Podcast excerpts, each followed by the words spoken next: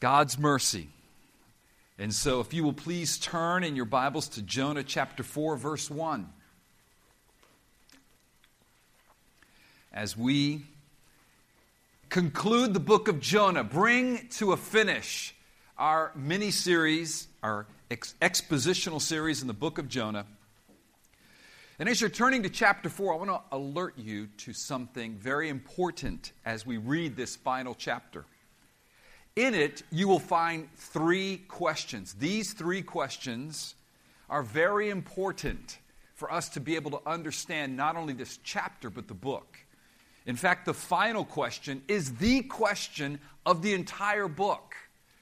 So you have to get, wait till the end of the book to figure out the key question of the entire book. And as you're turning there, I, I want to one again, once again pray and ask God to help us understand this text. Because God the Holy Spirit is here to illumine, to bring to light this text. He's given, God the Holy Spirit was sent by God the Son, God the Father, so that He might point and reveal Jesus and illumine the Scriptures. So I'm going to pray for Him to do that, to arrest every heart this morning, that we might pay careful attention to this word and that He might apply it to our lives as a church and as individuals. So let's pray. Lord, I pray that you would help me to preach your word. Give me utterance, Lord. May I speak even your word your way. Lord, even apart from what I've prepared in this manuscript, these notes, Lord, speak through your word and through your servant, and speak to the hearts of your people and build your church. I pray. In Jesus' name, amen. All right, let's read the text together. Jonah chapter 4, verse 1. But it displeased Jonah exceedingly, and he was angry. And he prayed to the Lord and said, O Lord, is not this what I said when I was yet in my country? That is why I made haste to flee to Tarshish. For I knew that you are a gracious God and merciful, slow to anger and abounding in steadfast love, and relenting from disaster. Therefore, now, O Lord, please take my life from me, for it is better for me to die than to live. And the Lord said, Do you do well to be angry? Jonah went out of the city and sat to the east of the city and made a booth for himself there. He sat under it in the shade till he should see what would become of the city. Now the Lord God appointed a plant and made it come up over Jonah, that it might be a shade over his head to save him from his discomfort. So Jonah was exceedingly glad because of the plant. But when dawn came up the next day, God appointed a worm that, it, that attacked the plant so that it withered. When the sun rose, God appointed a scorching east wind, and the sun beat down on the head of Jonah so that he was faint. And he asked that he might die and said, It is better for me to die than to live. But God said to Jonah, Do you do well to be angry for the plant? And he, Jonah, said, Yes, I do well to be angry, angry enough to die. And the Lord said, You pity the plant for which you did not labor, nor did you make it grow, which came into being in a night and perished in a night. And should not I pity Nineveh, that great city in which there are more than 120,000 persons who do not know their right hand from their left, and also much cattle? It's unusual for a book of the Bible to end in a question. In fact, it is so unusual that it happens only twice. Here, at the end of Jonah, and at the end of the book of Nahum. Let me read to you Nahum 3 9 on the screen. There is no easing your hurt, your wound is grievous. All who hear the news about you clap their hands over you. And here's the question that ends the book of Nahum For upon whom has not come your unceasing evil? And both books, Nahum and Jonah deal with the city of Nineveh. Both prophets spoke to Nineveh. Now, Nahum's question, concluding his book, was written some 100 years after Jonah, and it spoke of God's judgment on Nineveh. God would judge the Ninevites for their wickedness after having used them to discipline his own people, Israel. But going back to our text, the final verse of the book of Jonah, 4:11, speaks of mercy. It spoke of mercy at that time. God would have mercy on the wicked Ninevites. And the driving question for the entire book was whether God had the right to do so. Look again at Jonah 4:11. And should I not pity Nineveh, that great city in which there are more than 120,000 persons who do not know their right hand from their left, and also much cattle? See, Jonah never answered the question. And that was by design, because the question was meant to resound to us down through the ages. See, God asked Jonah, and he asks us today the same question. God speaking, Is my mercy mine to do with as I please? Am I free to be merciful to whomever I desire? Or, as I've crafted it, the driving question for this text can God display His mercy to whomever and whenever He pleases? Can God display His mercy to whomever and whenever He pleases? Maybe for some of you today, the question is not whether God can display His mercy to whomever and whenever He pleases, but rather for some of you, you may be asking whether God is merciful at all. You can understand the question at the end of Nahum much easier than the question at the end of Jonah because you view God exclusively as a God of judgment. He's a God of judgment, and He will ultimately judge all evil, including yours and mine. That is true. But, friend, He's also a God of mercy. We come to this text, this chapter, we must preach what it says. And what it says is this great question Can I exercise my mercy to whom and whenever I desire? So I ask you, if you're, if you're wondering whether God is merciful, do you believe that God is merciful? And as you listen to this message, I pray that you will indeed see God's mercy on the backdrop of his judgment and that you would respond to God's mercy offered to all who would repent and believe in Jesus Christ, the only one who makes God's mercy available to sinful man.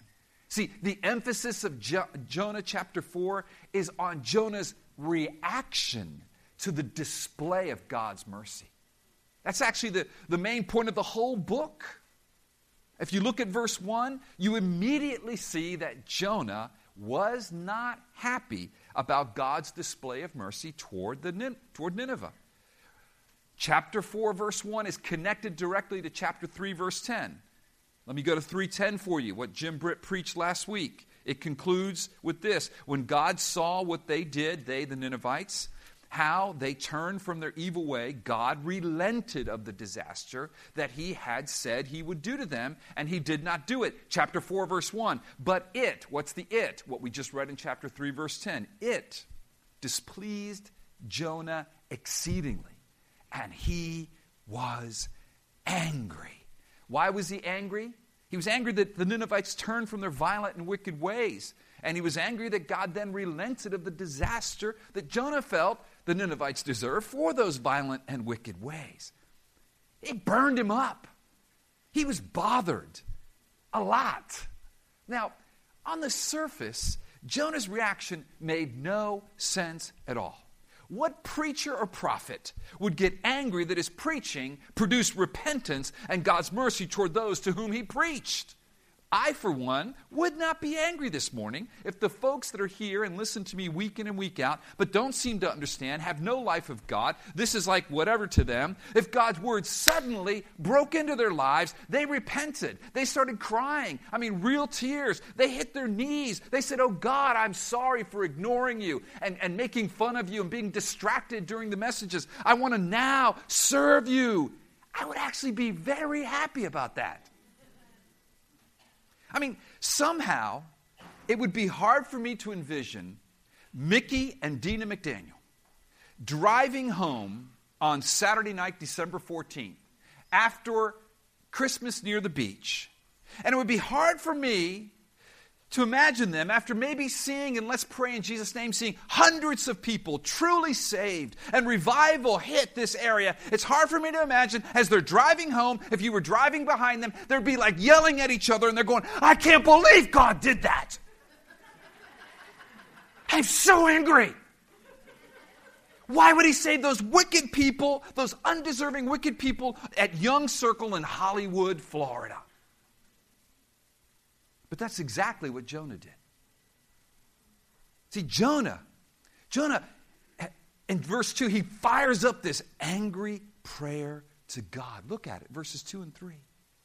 And, and as you look at it, I want you to note the stark contrast between Jonah's angry prayer here in 4, 2, and 3, and his thankful, praise filled prayer in chapter 2. Chapter 4, angry prayer. Chapter 2, happy prayer. What's the difference in the two prayers? The difference is the object of God's mercy.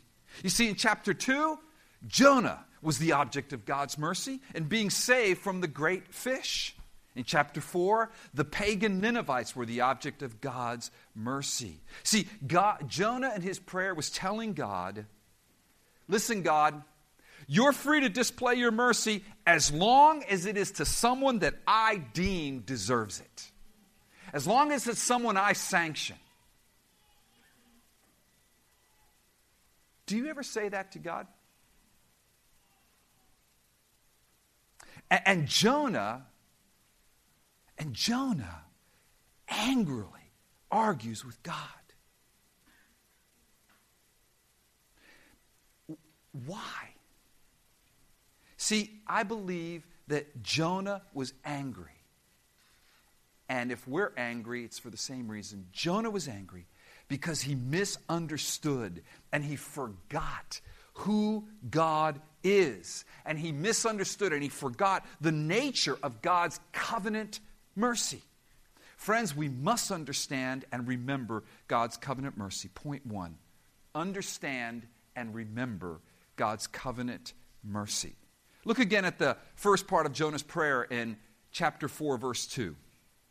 And he prayed to the Lord and said, O Lord, is not this what I said when I was yet in my country? That is why I made haste to flee to Tarshish. For I knew that you are a gracious God and merciful, slow to anger, and abounding in steadfast love, and relenting from disaster. Jonah angrily tells God that this is why I told you back in chapter 1 that I was not going to answer your call. This is why I jumped on that ship. This is why I was fleeing from you to Tarshish. I knew you were going to show those undeserving Ninevites mercy, and that's why I didn't want to go.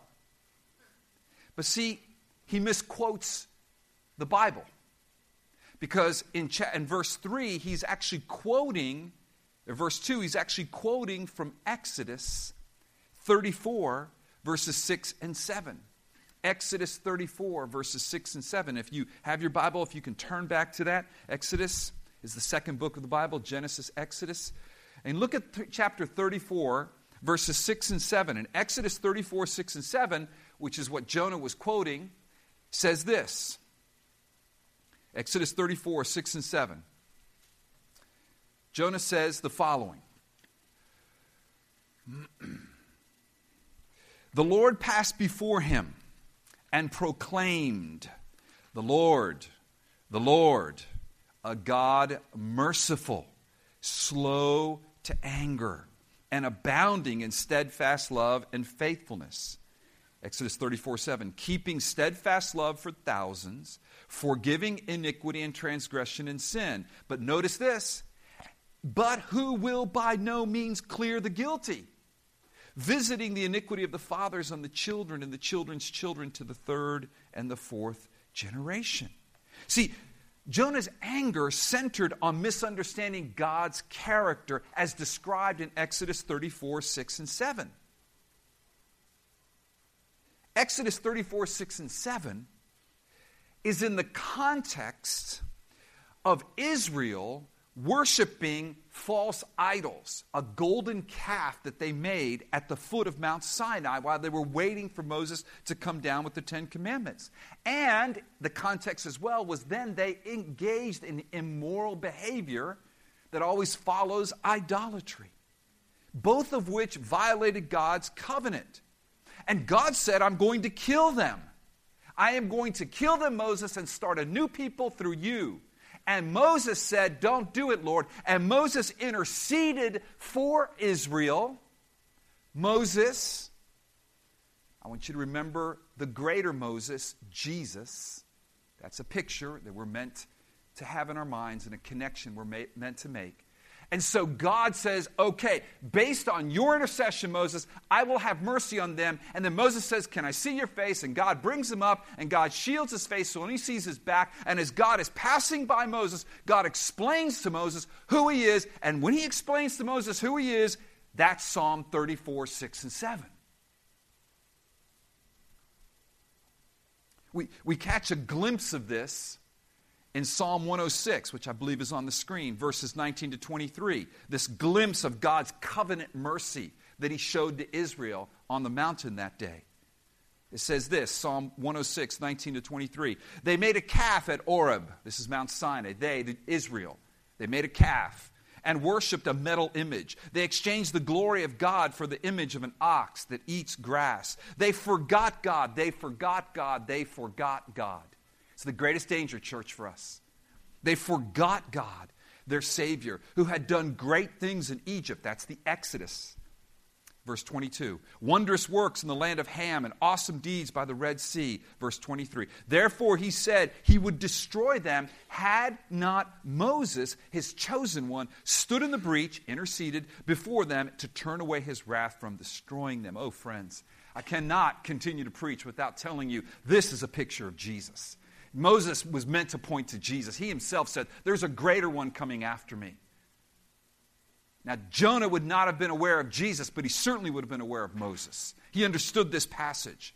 But see, the problem was he didn't understand the passage. See, see, Jonah, the bottom line is that Jonah was happy that God showed mercy toward Israel at Mount Sinai after their false worship and immoral behavior. But he was displeased that God showed mercy toward Nineveh after their false worship and immoral and violent behavior. So, okay to show mercy to Israel, but not to Nineveh, was Jonah's thinking. Why? Because he misunderstood God's covenant mercy. Sadly, Jonah misunderstood God's covenant with Abraham. Something, by the way, that Moses did not misunderstand.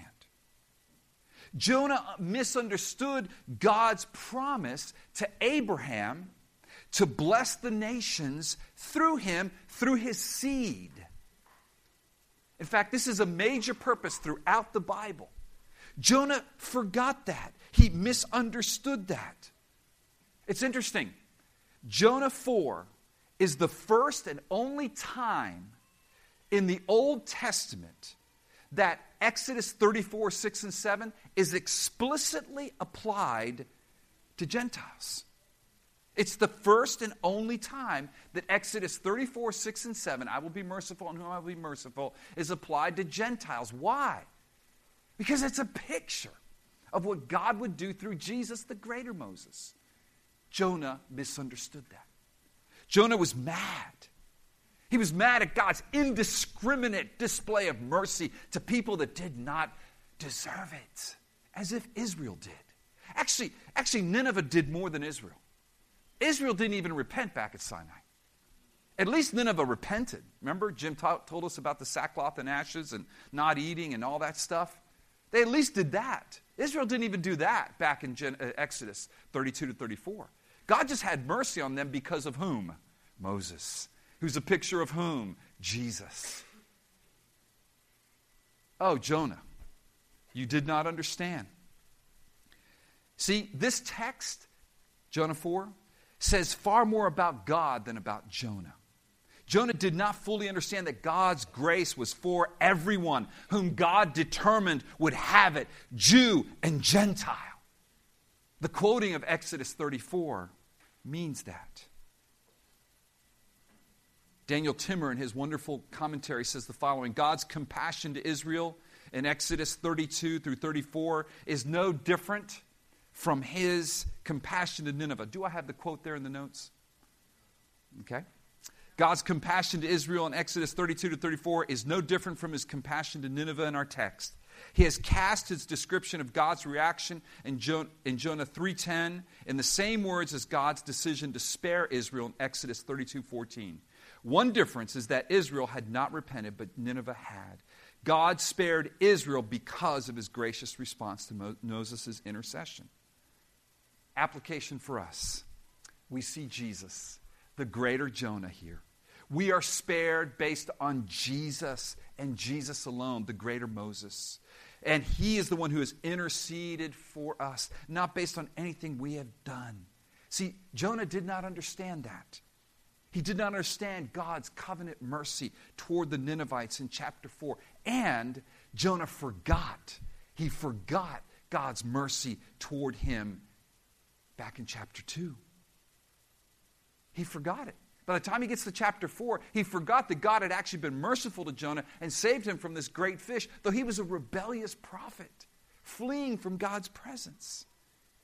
Here's an application question for you Have you forgotten God's mercy toward you. If you have, if you've forgotten God's mercy towards you, and if you fail to understand the nature of God's covenant mercy, then you will be like Jonah. You will feel trapped and frustrated like Jonah. Look at verse 3. In verse 3, we see Jonah so angry, so upset, that he asks God to take him. He asked God to kill him. He says, God, I can't take this anymore. Therefore, now, O Lord, please take my life from me, for it is better for me to die than to live. Jonah's anger at God turns sulky inward. He just wants to quit, to die, to take his ball, and to go home. Have you ever been angry at God's decision to, to do or not do something that you think he should do or not do, and then simply quit? Or have you wanted to quit? Go home in a pouty, sulky, inner rage. You know you can't fight God, so you just give up. That's where Jonah was. And here's the irony the irony is that Jonah now wants to die because of God's gracious and compassionate nature when he himself was saved from death because of that nature. Sin is temporary insanity, is it not? We, we think some of the craziest things, but we do think them, don't we? See, Jonah was crushed by the fact that God had acted with unprecedented mercy toward the Gentiles, saving them from punishment as he had spared Israel at Sinai. I mean, at this point, God ends up being Jonah's enemy. It's like Jonah's thinking, Am I dreaming this? God's my enemy? And these Ninevites are God's friends? What's going on here? Timmer again says Jonah is praying for death because the Lord's attributes, so frequently stated to praise him, are loathsome to the prophet, those attributes being his grace. And his unwilling participation in their application has deprived his life of meaning. Jonah did not want to participate in God's attribute of mercy toward these hated Ninevites, period. So kill me. Take me home. I'm out of here. You know what's beautiful? Is that very attribute of God that made Jonah want to kill himself is ex- exercised by God in verse 4. Look at verse 4. God begins a counseling session with Jonah. He doesn't do it the way I would. Yeah, I would be like throwing lightning bolts all around Jonah. You know, I'd be like showing like heavenly videos of Jonah, this is you. Jonah, this is the big ugly fish that I appointed to swallow you. Jonah, this is what you look like after three days in his stomach with indigest with the digestive bile all over your head. Jonah, this is you that vomited up on the land. Jonah, this is you smiling, praising me. You know, I, I'd be like, what is wrong with you? God doesn't do that. And though we're laughing about that, neither should we with one another. Um, I've been moved by uh, something I heard from David and Melinda Bush, who, who went to the CCEF, Christian Counseling Education Foundation, uh, um, retreat or uh, conference on counseling. And one of the key elements that they brought back is, is the, the ability, the art, the gift of asking questions when one is counseling someone. And, and, and especially when one is counseling someone who is being a knucklehead like Jonah. And it's obvious to everybody but them. But instead of berating them and saying, Can't you see? Take a deep breath, which is tough sometimes for a Cuban guy to do. Just say, Can I ask you a question? Though I want to beat your brains in, can I just ask you a question? Look at the question that God answered Jonah, asked Jonah, verse 4. And the Lord said, Do you do well to be angry? Let, let me rephrase the question for you. Here's the question Have you any right to be angry, Jonah? See, God wanted Jonah to look inward. In essence, the question is who are you to pass judgment on God's right to exercise His mercy on whom He will? By definition, it's His mercy. It's not your mercy, Jonah, it's God's mercy. See, God's question was, was a gracious call for Jonah to rethink, rethink, rethink, rethink his position. This is what we use to rethink our position. Every sermon is God's gracious call for you to rethink your position, particularly when your position is bogus, which it often is apart from this word or at least semi bogus. But Jonah was frustrated. He was angry. He did not answer God back. He did not want to have his thinking adjusted. He did not want to have his, his position rethought. Nope. Jonah, he's angry. You know what, God? You and I are not on the same page. Are you on the same page with God this morning? See, God was being kind to Jonah in his question. He sympathized with Jonah. He cared for Jonah. Oh, friend, application God cares for us when we're frustrated, when we're angry at Him, when we're like that little brother. I don't know if you had a big brother. I did. He's a good guy, but he did do this to me every once in a while. And, and I was 10 years younger than him, still am 10 years younger than him. And he put his hand, he would put his hand on my head, and I'd be so mad, and I'd just be flailing my arms, he'd just be laughing at me, you know?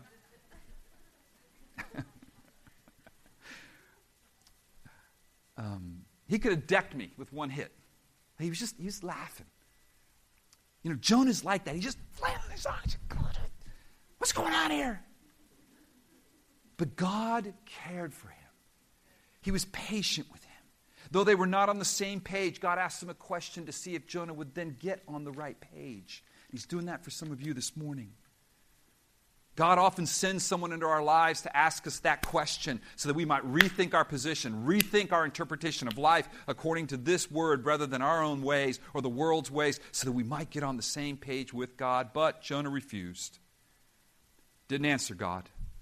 So, God is graciously going to take Jonah out for a little field trip to continue the class on a hill overlooking Nineveh. And we get to listen in, my friends, because we desperately need the same lesson God taught Jonah. We need to understand more fully and remember more clearly God's mercy. Point two, understand and remember God's sovereign mercy. His covenant mercy, point one, his sovereign mercy. In Jonah 4 5, Jonah goes outside. He sits on an eastern hill overlooking the city. Remember, eastern hill toward Iran. This is present day Iraq kind of a hill that's facing toward Iran and, and the mountains there in Iran. And Jonah did what every good sort of desert guy does he built himself a little earthen hut. All right? He went outside the city, sat in the east of the city, made a booth. It says booth in mine.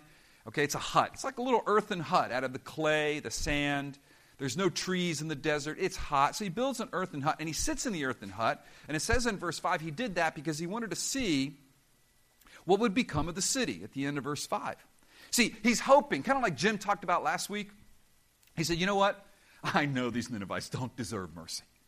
Okay, God's given it to them, but maybe, just maybe, you know, he agreed with Jim. They're not really saved. You know, God's just deferring his judgment on these guys. Maybe they'll do something really bad, and God will let them have it. So I'm just going to sit here in my little hut, you know, just watch, filled with anger filled with rage, filled with self righteousness. Have you ever found yourself in a little wooden, earthen hut overlooking someone's life, hoping God will let them have it because you know they deserve that? Oh, friend, that's a miserable existence. He was having a big, fat pity party and it was about to get worse. He was an angry prophet. He was despairing, self justifying, and oh, friends, he was in need of a Savior, as are we, as am I, when we get like this. And God came to him. Now remember, class is in session, but it's going to be object lesson day. God came to him with mercy and slowness to anger to teach him about the sovereign mercy of God. This time, not through a storm like he did in chapter 1 or a great fish, but through a plant and a great wind. Look at verse 6. Now, the Lord God appointed a plant, appointed, same word appointed that's used in chapter 2, I believe it is, or 1, where he says he appointed a great fish. Okay? Same word. Speaks of God's sovereignty.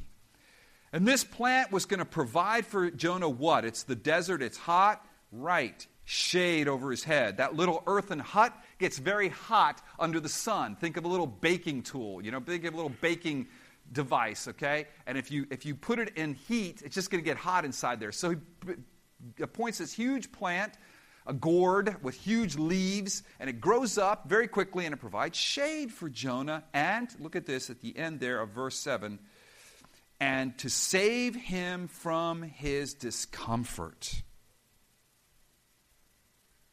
And what does Jonah say? Oh Lord, thank you so much. Look at verse 4b. Jonah was exceedingly glad. That word exceedingly is similar to the word exceedingly in verse 1. He was exceedingly angry about God's mercy toward the Ninevites, but he was exceedingly glad about God's mercy toward him. Oh, friends, we are Jonah. We are Jonah. Judge me according to my intentions, judge them according to their actions. And we sit in our little earthen huts and stew in the hot sun of our own hypocrisy. Here's the main point of the book. Here's the main point. Jonah rejoices with great joy over his own deliverance, yet expresses grief over the deliverance of the Ninevites. If this is you, friend, ask others to help you see where you have rejoiced with great joy over your own deliverance and yet express grief over the deliverance of the Ninevites in your life. And here comes God's object lesson through nature. Here comes the parable that's going to teach Jonah and us about God's sovereign mercy. It begins with the compound name used for God in verse 6. Look at verse 6. Now, the Lord God. That's unusual. If you look at Jonah, normally it's the Lord. It's the Lord. The Lord is that tetragrammaton, whoa, tetragrammaton, Yahweh. That's the name that normally was associated when it comes to mind with the covenant with Israel. Yahweh is the name for the Lord God when speaking of how he relates to his people. Now, the Lord God, that word translated God into the English, is the Hebrew word Elohim. Elohim. It's fun to do that. Elohim. Make sure you're not looking at anybody so you don't spit in their face. Elohim is the name used to associate God with Gentiles. Interesting. Why, why did the author now suddenly use this compound name? Pay attention to Scripture, pay attention to words. God uses words to communicate truth. Why? I believe Mr. Daniel Timmer, and I do think we have that quote, nails it with this quote When the author of the book, oh yeah, when the author of the book changes his pattern of usage in chapter 4 and connects Jonah with God, Elohim, he has most probably done so in order to show that the God who has shown mercy and compassion toward the Gentiles, Elohim, is the same God, Yahweh, Jonah knows, and the same God Israel has known from her beginning. This is revolutionary. This is what will not become clear until almost 800 years later when Jesus comes and preaches and he says, The kingdom has come. And he goes to a Samaritan woman and reveals himself to her. And years after that, when Peter is told to go to Cornelius, a Roman centurion, and preach the gospel of Jesus Christ, and years after that, when Paul is preaching Jesus and Jesus alone, by faith alone, in Christ alone to Gentiles, and says you don't have to be circumcised to be saved because you are Gentiles. You're part of God's people in Christ alone. But we see it for the, not for the first time, but we see it here kind of peeking into the future. This is the beauty of biblical theology. It's like a great mystery. It's like being a detective. It's like a biblical CSI, looking at the clues putting it under those lights, you know. Those things, I'm sure those things aren't even real, but it looks cool on TV. Oh, look, there's blood. And, and, and you say, oh, this is what that is. And follow that stream through Scripture. I want I'm trying to teach you how to read your Bibles. See, this, is, the major discomfort that Jonah had wasn't the sun baking his brains in his head in that earthen hut. No, the major discomfort that Jonah had was the fact that he didn't agree with God being merciful and compassionate to a bunch of pagan Ninevites. The plant saved Jonah from the discomfort of the sun, but it could not save him from the discomfort of his wrong understanding of God's sovereign mercy. See, Jonah w- was very glad about a little more shade for, for his head.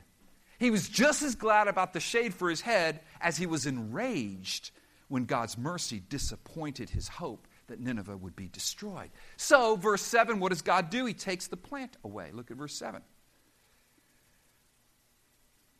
But when dawn came up the next day, God appointed a worm. Same word appointed. Who's in charge here? God appoints the great fish, appoints the plant, appoints the worm. He is God of all, He's creator of all. Don't you see that? He appointed a worm that attacked the plant so that it withered. And not only does he send a worm to kill the plant that provided the shade, but just to get Jonah's attention, he's going to up the ante. He's going to turn up the temperature, literally, a little bit on the class. Verse 8 When the sun rose, God appointed a scorching east wind.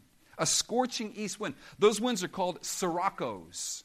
Sirocco's and they were known in desert times to come flying off those mountains from Iran, east wind, he's on the east side, and they would blow. Imagine like a convection oven. It's just blowing hot air to bake something. Well, that's the same thing that's happening, only it's baking a prophet. A prophet's being made. and that same kind of scorching wind bakes us, doesn't it? Uh, my friend Corey is from California. This would be what are called the Santa Ana winds, if you've heard about those. they come in off the mountains. And those Santa Ana winds are superheated, and they've caused some of the worst forest fires in the West. You read about them every once in a while, see them on TV. It's the same kind of wind. So he takes away the shade and brings a scorching wind. Do I have your attention yet? Jonah. Jonah's mad. I mean, he's really mad. Verse 9. He's so enraged that he wants to die. Excuse me, at the end of verse 8, he was fainting and he said, last couple of lines in verse 8, and he said that he might die and said, It is better for me to die than to live. And here comes God's second question to Jonah. But God said to Jonah, Do you do well to be angry for the plant? And Jonah said, Yes, I do well to be angry, angry enough to die. And now God's going to bring the lesson home to Jonah. In his mercy, God is going to condescend to teach the prophet, and in doing so, he teaches us this morning. He's going to tell them why this is not true. And in essence, in verses 10 and 11, he's going to employ a method of argumentation that we know as going from the lesser to the greater. The Bible uses it elsewhere. Matthew 7 11, Jesus used it. So I can, you can understand this argumentation. Here's how Jesus used it on the screen Matthew 7 11. Okay, I'll just read it. If you then, who are evil, know how to give good gifts to your children, how much more will your Father who is in heaven give good things to those who ask him? So if you're evil and you give good gifts to your children lesser, how much more will your Father who is in heaven give you good gifts if you ask of him? So here's, here's God's argument Jonah, if you pity that plant lesser, the plant that you did not cause to come into being, the plant that you did not deserve, you did not work for it, you did not tend it, you did not grow it, nothing. If you pity that plant when it no longer gives you shade, should you not pity the Ninevites? Who are a bunch of people who don't know the right hand from their left. They have no discernment. They're caught in evil.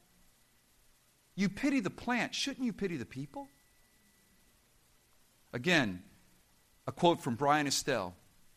Here's God's point You, Jonah, did not create, take care of, or nurture the plant.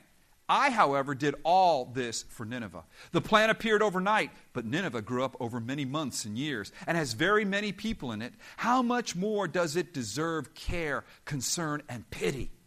Nineveh has many people who are entrapped in their sinful lifestyles and don't know how to get out, who cannot tell their right hand from their left. Jonah cared about the plant. Shouldn't God care about the city of Nineveh? See, Jonah's problem is he didn't understand God's sovereign mercy. He blurred the distinction between creature and creator. He did not understand that God is able to have mercy on whom he will because he's the creator, the creator of the plant and the creator of the city. That's the point of the final question. When God says to him, verse 11, look at it, should I not pity Nineveh? See, this question is the key to the entire book. This question is what drives our text this morning. It drives the book of, of Jonah. It drives us out to connect with our neighbor, friends. Is God's mercy his to do with as he pleases? Is God free to be merciful to whomever he desires? Or does he have to run it by you and me first? Back to the driving question Can God display his mercy to whomever and whenever he pleases. Oh, friends, Jonah, he had no right even over the plant. God had every right to exercise pity over the plant, the city, the people of Nineveh, you, me, whomever he desires, whenever he desires. Nothing falls outside of God's jurisdiction. Num- or Romans 9, 14 to 16 says it this way Paul in the New Testament, quoting Exodus properly. And, and this is what Jonah points to is the fulfillment of this. Here in Romans 9, Paul says this What shall we say then? Is there injustice on God's part? By no means. For he says to Moses, I will have mercy on whom I have mercy. I, I will have compassion on whom I have compassion. So that it depends not on human will or exertion, but on God who has mercy. Will Jonah understand and remember this sovereign, absolute sovereign, and free ability to exercise His mercy on God's part? Will we? Will we understand and remember the absolute, absolute sovereignty and freedom of God to act as He pleases? See, this final question, it, it was posed not just to Jonah, but to the entire nation of Israel. And it's posed to us this morning. Now, the original audience, the original audience of Jews prior to the cross, 7th century BC, they would have been sorely tempted to scream out the answer to that question. If you were in Hebrew class as a little kid and they would have read that final question to end the book of Jonah, you as a kid, especially if you're like me, you speak before you think, you would have said, No! Kill the Ninevites! And you know what? We might say the same. But oh, friends, having read the story of Jonah, saying no sounds so petty, so selfish, so immature, so petulant, and so embarrassing, only because it is. I pray that God would engage us through this question in verse 11. May He engage our hearts through Jesus, the greater Jonah, who also stood on a hill. He stood on a hill overlooking a city, but unlike Jonah, Jesus wept over that city. He didn't sulk over the city. Matthew 23 37. Matthew 23 37. Oh, Jerusalem, Jerusalem, the city that kills the prophets and stones those who are sent to it. How often would I have gathered your children together as a hen gathers her brood under her wings? You and you were not willing. And then Jesus, after saying that, went to another hill, to a hill called Golgotha, and he died for his people in that city and in every city that has ever existed and will ever exist until his return. As Bryan Estelle says in his commentary, the compassion of God revealed so powerfully at the end of Jonah is quintessentially manifested on the hill of Golgotha. Yes, it is, friends.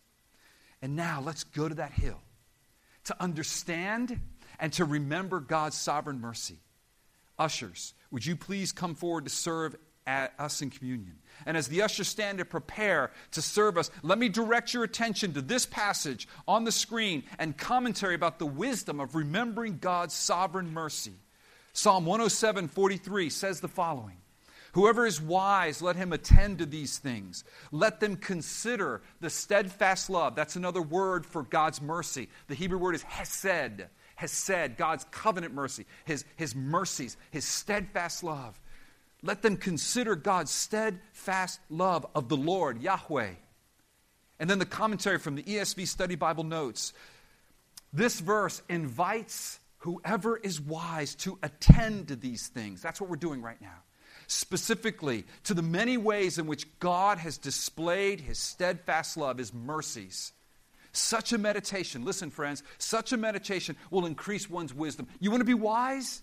Meditate on this. Pay attention to this. Focus on this. Think about nothing but this. Be still and know that He's God. Understand and remember His mercies. The Bible itself teaches us Paul writes to us in 1 Corinthians 11 23 For I received from the Lord, but I also delivered to you that the Lord Jesus, on the night when he was betrayed, took bread. And when he had given thanks, he broke it and said, This is my body, which is for you. Do this in what? Remembrance of me. Jesus knew. He knew we so often forget, he knew we so often misunderstand. And he gave us this sign and symbol of the covenant so that we might not forget, we might always remember and understand. Verse 25, in the same way, he also took the cup after supper, saying, This cup is the new covenant in my blood. Do this as often as you drink it in what? In remembrance of me. For as often as you eat this bread and drink the cup, you proclaim the Lord's death until he comes. Friends, Jesus is the greater Jonah, who did not sit on a hill overlooking the city, and anger waiting for its destruction. But he climbed a hill after having wept over the city and willingly went to die on the cross that we might receive his mercy. That's what we're celebrating this morning. Let us remember his covenant mercy, dear friends, as we celebrate communion together. Ushers, please come down. If you have not received God's covenant mercy this morning in Christ, I ask you, please do not take this bread and cup Later on in 1 Corinthians 11, it warns against eating it in a wrong way, not understanding it. See, for it is Christ's sacrifice on the hill called Golgotha, and our re- response to that sacrifice in repentance and faith that we celebrate in communion. If you have not done that, this meal is not for you. But here's what I invite you to do pray with me as I'm about to pray. And as you watch people eating it, I want you to have a hunger and thirst for God. We're going to end with that song. And then I want you to respond if God is speaking to you. And if He has, I want you to come and talk to me at the end of this service. I want to speak to you. I want to speak to you. I want to speak to you.